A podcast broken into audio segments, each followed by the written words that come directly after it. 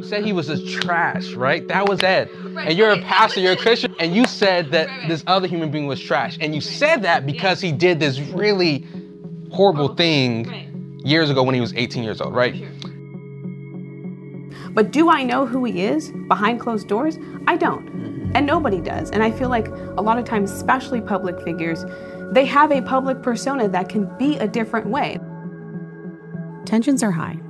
It's day one of our trip, and we're embarking on a docu journey to capture the stories of abuse survivors and experts who understand the anatomy of abuse within the context of the church. I'm taking three men through some pretty uncomfortable conversations. Conversations that, in retrospect, I wish I would have handled with a little more grace and a little less defensiveness. This week, you're in for a treat. Welcome to the first documentary style podcast for Advent Next, a theological podcast curated for curious faith discussions. Today, I am giving you an exclusive behind the scenes docu journey for an upcoming film that I had the honor of directing called Church Too. Church Too is a documentary which will be premiering this week. I speak with experts and survivors of sexual and domestic violence as we discuss the intersectionality of the church and its relationship to this particular type of trauma. This podcast is part one of a multi episode series where you get to observe conversations that took place between myself and my producer behind the scenes. The actual documentary, Church Too, will be premiering at enditnownorthamerica.org this week, Friday at 7 p.m. EST on the End It Now North America Facebook page. And if you missed the premiere, you can check out their YouTube channel, End It Now NAD, where both the documentary and bonus materials will be available. We want to thank the Adventist Learning Community for making this program possible. If you're not already following us on Facebook, Instagram, or YouTube, be sure to find us at the handle at AdventNext. You can get updates on the documentary by subscribing to End It Now NAD on YouTube, and you can follow me at Kendra Arsenaux with an X. But right now, this is Advent Next. I know the complexities as well as the injury of abuse, especially when religion is involved. So, my failure to maintain a calm stoicism may speak against my credibility as an objective observer of the facts, but that's why this series isn't focused on my opinion, but on the experience and expertise of professionals. Right now, we're in beautiful Portland, Oregon, and we're here to interview our first expert. My producer is very familiar with difficult, controversial topics. He did a documentary on race relations in the church called The Wound. He is a 26 year old African American male. And it was out of his desire to learn more about the issues that women face in the church that even began this journey. The sun is about to set, and we're gathering our audio and video equipment when this conversation between myself and my producer breaks out. I really want to know what's going on. What are some things that are like concerning for you about like the outcry, the Me Too movement, or the domestic violence thing? Well, so I'm I'm thinking about this this this film, um, and like one of the thoughts I keep having about like, okay, we're creating this film that's supposed to bring awareness to some horrible things that is happening to a demographic of people, women, right? Um, particularly, partic- like really in the Protestant church, right? But the only way that like change can happen if like men are seeing this. And I feel like because of a lot of the things that's happening in pop culture and kind of some of the things that happened with Me Too movement, I feel like there's like some anxiety with a lot of men. At this point, Andrew is speaking very honestly about male anxiety when it comes to topics like domestic violence and sexual assault. The misconceptions and fears men face regarding generalizations that villainize all men.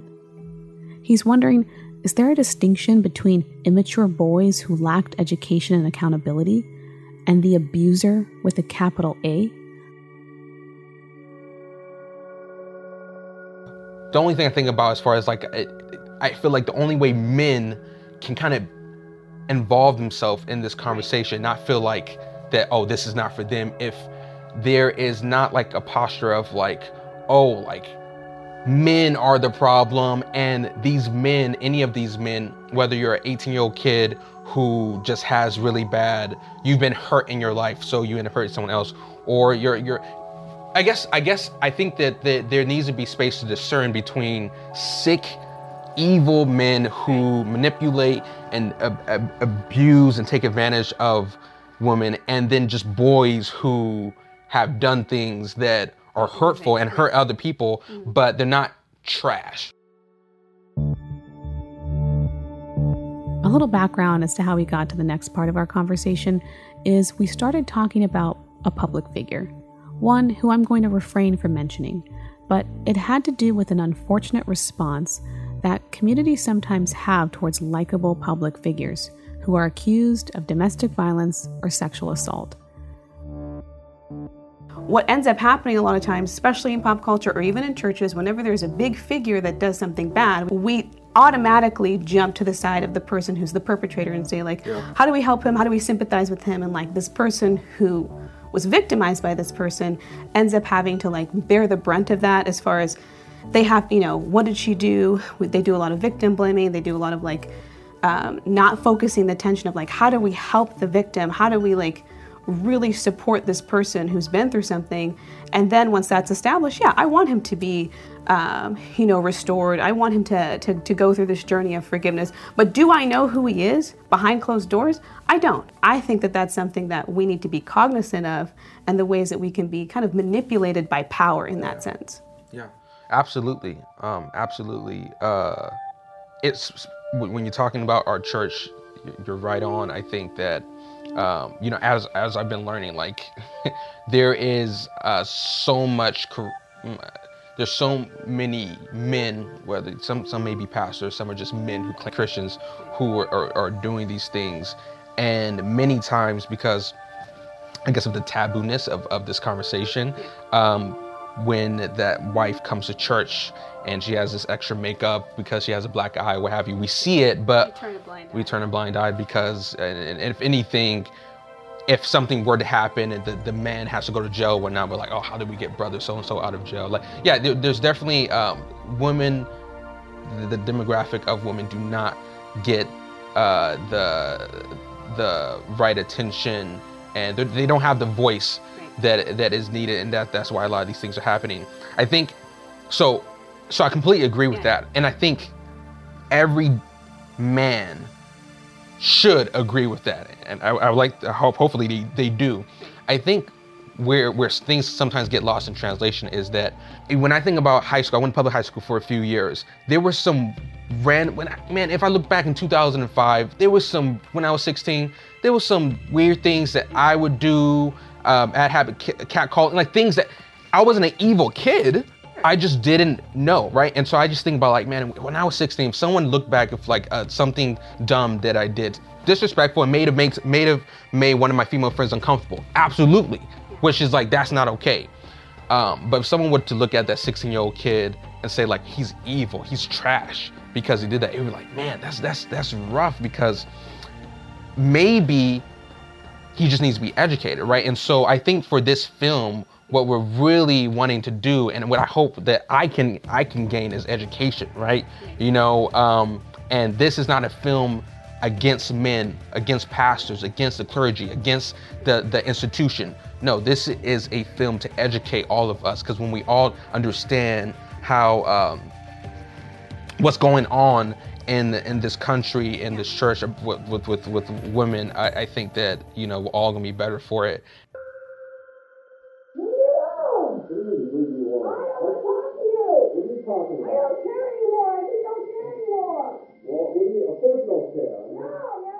As I listen back to this portion of our conversation, I think both myself and my producer have grown throughout the course of our investigation because we're essentially asking the question what is justice?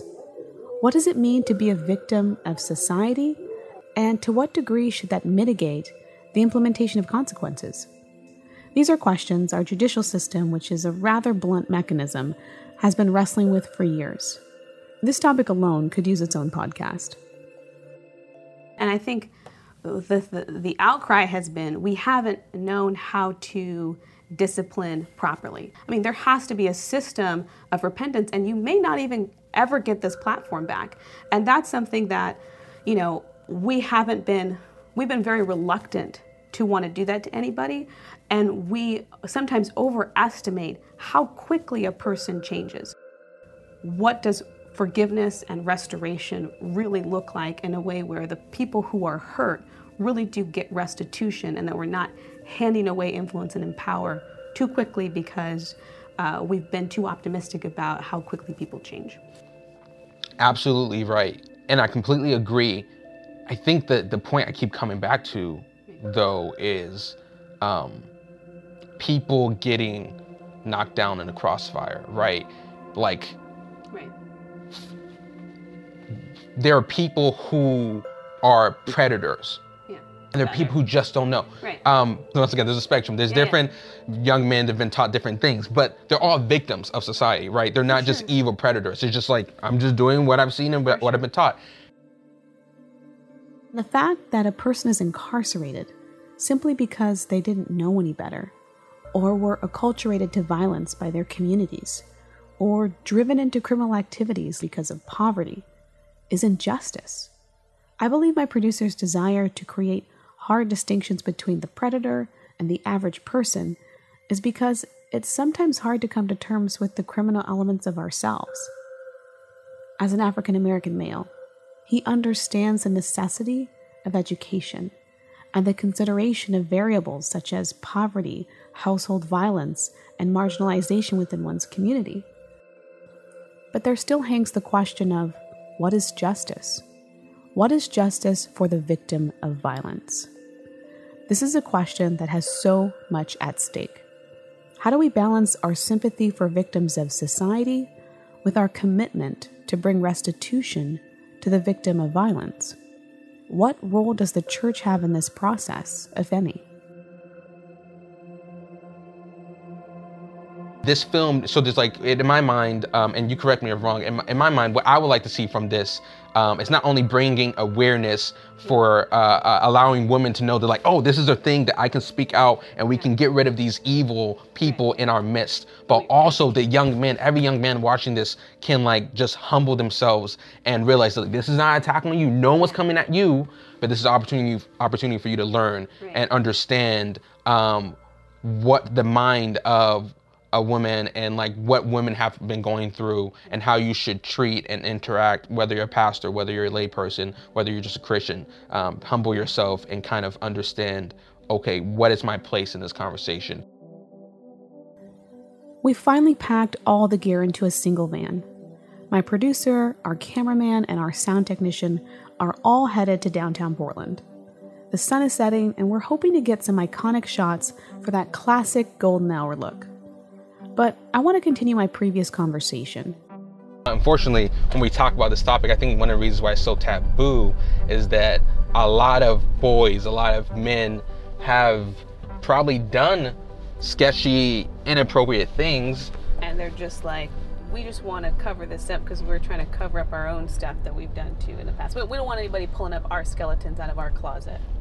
Yeah, yeah, something like that. You know, it, it's it's kind of like, man, like, yeah.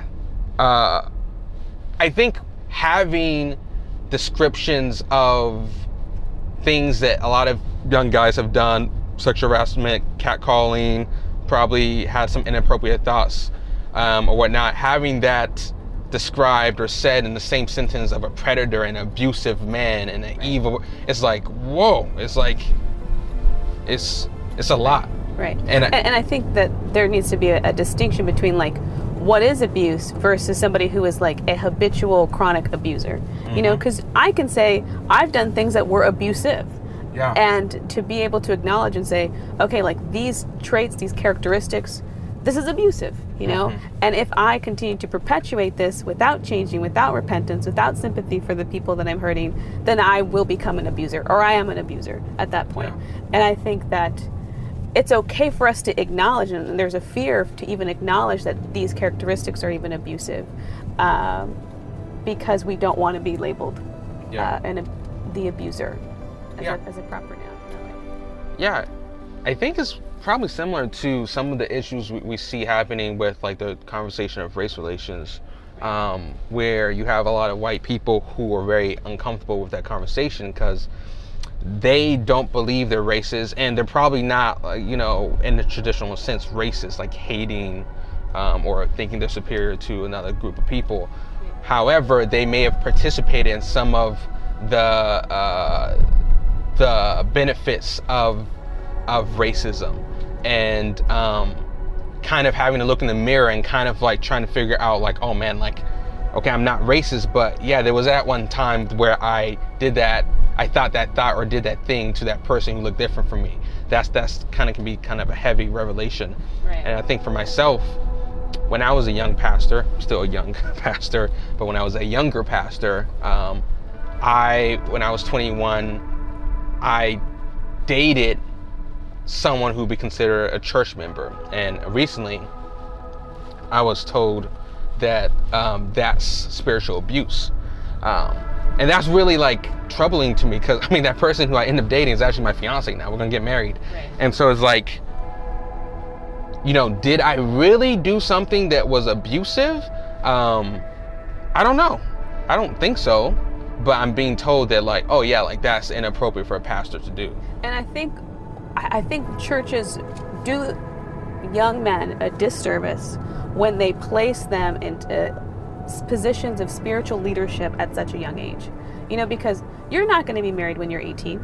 You know, like that you will be on a journey between 18 to probably 25 of figuring out a lot of things about life. And to put them in a position of power, to put them in a position of, of spiritual responsibility, uh, I think it's not doing anyone it's doing them a disservice and placing them in a precarious situation if for a fact like oh you know you were you dated someone who's now your fiance who is a parishioner where in other circumstances you know and in some states it's illegal you know it's even illegal for, for pastors to date their parishioners uh, they can be even criminally really? charged yeah uh, and so oh. and so when what state is that According to the latest research on sexual misconduct of clergy persons with congregants or parishioners by Bradley Tobin, his findings report one study of the Church of England has found that 67% of clergy persons responding have known a colleague who has engaged in sexual misconduct with a congregant. The sexual misconduct is referring to clergy relationships with congregants who are consenting adults. This statistic is not referring to child sexual abuse. Currently, 13 states, including the District of Columbia, have penal statutes that, in at least some circumstances, support the criminal prosecution of clergy persons engaged in sexual misconduct with congregants or parishioners. These mostly refer to misconduct that occurs within a counseling relationship, although some states also include some circumstances outside of a counseling relationship. It's because of the existence of a power imbalance, namely, a person who, by reason of their profession, claims to have access to God, and the congregant or parishioner is a suppliant looking to gain access to God. So you can see why a sexual relationship in this type of scenario is a problem. Yeah, I, I, I so I, I, I promise as we do this, I think there'll be moments where I'm unsure and maybe even bothered by some of kind of the well to just make something clear i'm so excited about this information getting out there and people learning how prevalent um, abuse is in america and especially towards women. Like i'm so excited about that and it's it's been so humbling to hear your story and a lot of the people that uh, we've talked to in the past and we're going to talk to. So i'm really I, I, i'm coming and i'm going to pray for me by God's grace, I'm humble myself and listen and learn. Um, and my hope is that uh, every guy who may be watching this, uh, despite where they they're at in their understanding or even their discomfort in this conversation, will do the same. Humble themselves and listen and learn. At this point, golden hour had arrived. As we stood before the Portland mural that said, "You are confined only by the walls you build yourself, I began to ask our producer things that we should be mindful of as we move forward making this documentary. We need more male advocates. We need more male voices in the conversation of domestic violence and sexual abuse, but there tends to be a hesitation or maybe fear that they're going to get swept up in kind of the avalanche of accusations. Like, can you talk to us a little bit about that? about your own personal Yeah. charisma. Is that because of us? No. Um, yeah. Uh, so I think a few things that I've seen um, for me and, and from other people. I think traditionally, like in the past, one of the reasons I feel like a lot of men do not want to be part of this conversation. I think part of it is because we can't really control where, where the conversation goes, right? Like at least for me, as a as a, I think about myself as a young pastor. When I engage in dialogue, when I engage in topics, or I become passionate about something, it's usually because I can completely understand it. Um, either I've been a victim or I understand what's like what's wrong about it and it makes sense and I can just go for it. I think with this conversation, there's a lot of nuance and there's, in order for me to engage with it, I have to come to terms with the fact that I will never be able to completely understand what it's like to be a woman, what it's like to be uh, a victim of abuse as a woman in this society, right? And that's kind of terrifying, um, at least for me, like, because, you know, I don't want to spend my life being an advocate for something that I know I will never be able to understand, and I will never be able to be. Uh, I, I kind of lose control of the dialogue because I have to submit in many ways too.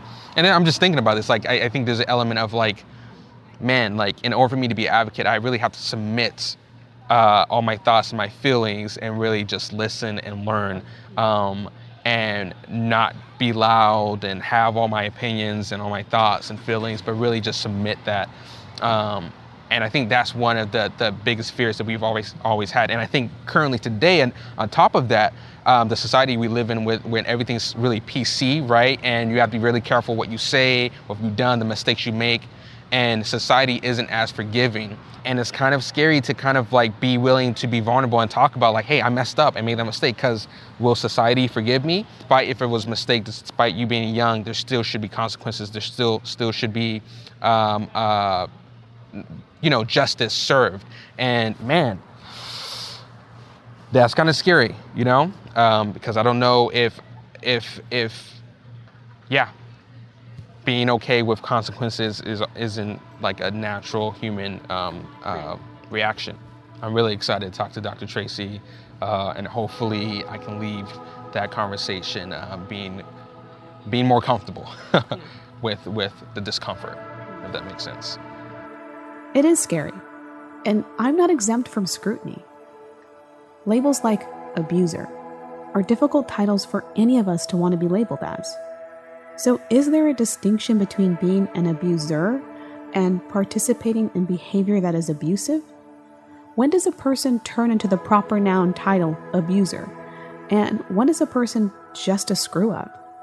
How can we begin to break down these barriers so that these conversations can take place in a healthy, productive manner? So, we're on our way to talk with Dr. Steve Tracy, professor of ethics at Phoenix Seminary and author of the book Mending the Soul. We're meeting Dr. Tracy at one of the most iconic ice cream shops in downtown Portland, Salt and Straw. He's tall, about 6'2, wearing a casual blue plaid button up, which is typical of the West Coast casual preacher. We're at the counter with a myriad of ice cream flavors. The smell of freshly made waffle cones fill the air. Steve makes a modest choice in ordering one scoop of plain vanilla ice cream and root beer, also known as the root beer float. I feel like if I did a push-up contest with you, you probably win. like I'm looking at these arms, man. Dude, Maybe how, six. how much did you bench? I was close to three till I tweaked my shoulder. Dang. Because earlier when we, we were moving the um stuff, and he just like lifted up and just moved, I was like, what just happened? like this guy is, and you say you're 62? Tomorrow. Tomorrow. If only. We're rolling. Yep. We're good. So, uh, Dr. Tracy, what has been the Me Too movement impact on the Christian church? Yeah, Me Too has had a huge impact. Um, it's really forced the evangelical church to come to grips with some dark things about abuse that, frankly, have been stuffed under the rug. Yeah. Sometimes just covered up almost at a, in some cases, at a conspiratorial level. It, it, ironically, it's particularly been secular sources, secular journalists, New York Times, Washington Post, Houston Chronicle, that have done exposes on particularly some megachurches, and the the evidence was so overwhelming that finally churches had to say, we got to deal with this. Mm. You know, we, we can't keep it under wraps any longer. Um, so it, Me Too has forced the church, some individual churches, but I think to a large extent, broadly Christian churches, many of them, to start to realize we, we can't keep ignoring this, let alone covering it up. My audio isn't that great, but I asked him about statistics regarding the probability that women are lying when they make a sexual assault allegation. Ironically, when I was this last fall writing uh, a journal article on Me Too, a, a pastor came by uh, the house to meet with one of our roommates and he asked what I was doing and I told him his immediate reaction was oh, women they'll just make up anything mm. and I it was pretty upsetting I, I need right. to get him a copy of this um, recent research shows that, at large scale, police department, others, it's around 5% false reports of sexual abuse. Sexual abuse is the most underreported crime. Uh, sexual abuse perpetrators of all felony criminals are the least likely to ever face judicial accountability. And that, that tells us that roughly 95% of sexual abuse allegations are they're telling the truth. Yeah, it's based on um, reality. So that, that, says as a church, when we get an allegation, we better take it really seriously. False allegations can happen, um, and when it does, it you know can cause obviously a lot of damage. But they're the exception and not the rule. Some of the latest studies have found out that 95 to 98% of women are telling the truth when it comes to sexual assault allegations. It's a remarkably high statistic. We get ready to do our first interview at the beautiful historic First Congregational Church of Christ. A rainbow flag parades on the outside of the building, inviting those who the church often shuns. It is a stunning piece of architecture the outside is crafted in beautiful stone masonry, and the inside is covered in magnificent stained glass artistry. It is the perfect backdrop to listen to Steve's journey of becoming an advocate for victims of sexual and physical abuse in the church. I have to um, get some audio levels finally okay. as you're all talking. All right, can you hear me okay? One, two, three. Here we are this beautiful Monday morning. This beautiful Monday morning. It feels a little bit like a weekend. Yeah, but I'm still thrown off. Yeah. What time is it? What it, day is it? It's taking us longer than expected to set up the gear. Time is running short, and we want to make sure we get the best use of our time. I'm trying to keep casual, but on the inside, I'm keenly aware that we might be overstaying our welcome very shortly. Next episode, we unpack Dr. Tracy's studies in domestic violence and sexual assault, along with his work in the Congo and the manner in which these issues have personally touched his life. Here's a small taste of what to look forward to next week. Almost 13 years ago, uh, God opened a door for us to go to Africa for the first time and do an, an abuse seminar and it literally turned my life upside down. I came back and rewrote a lot of my seminary lectures. Um, my wife Celestia would say Steve found his tears in Africa. Um, the levels of it, I mean, it, it, there's abuse around the world, and Mending the Souls as a ministry exists to create resources to address abuse. We have stuff in almost 15 languages now, and you know, here in the U.S., elsewhere, and I'm so thankful for that. But the DRC has some of the worst rates in the world. The UN has called it the rape epicenter of the world. And it has ripped my heart in half, and it has been the most delightful thing I've ever done. Um, the Jesus blessing on those who mourn means what it didn't used to mean to me, because I mourn constantly at the survivors. and they're friends. Lo- I, these are people I love. They're not just foreign faces. Jesus is there, and it's a privilege to serve them.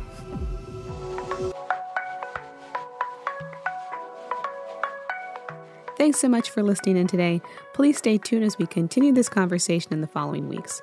If you're not already following us on Facebook, Instagram, or YouTube, be sure to find us at the handle at AdventNext. You can get updates on the upcoming documentary, Church Too, by subscribing to End It Now NAD on YouTube. And you can follow me at Kendra Arsenaux with the next. Do you have a subject that you'd like me to cover? Subscribe and leave a comment below, and see you next week.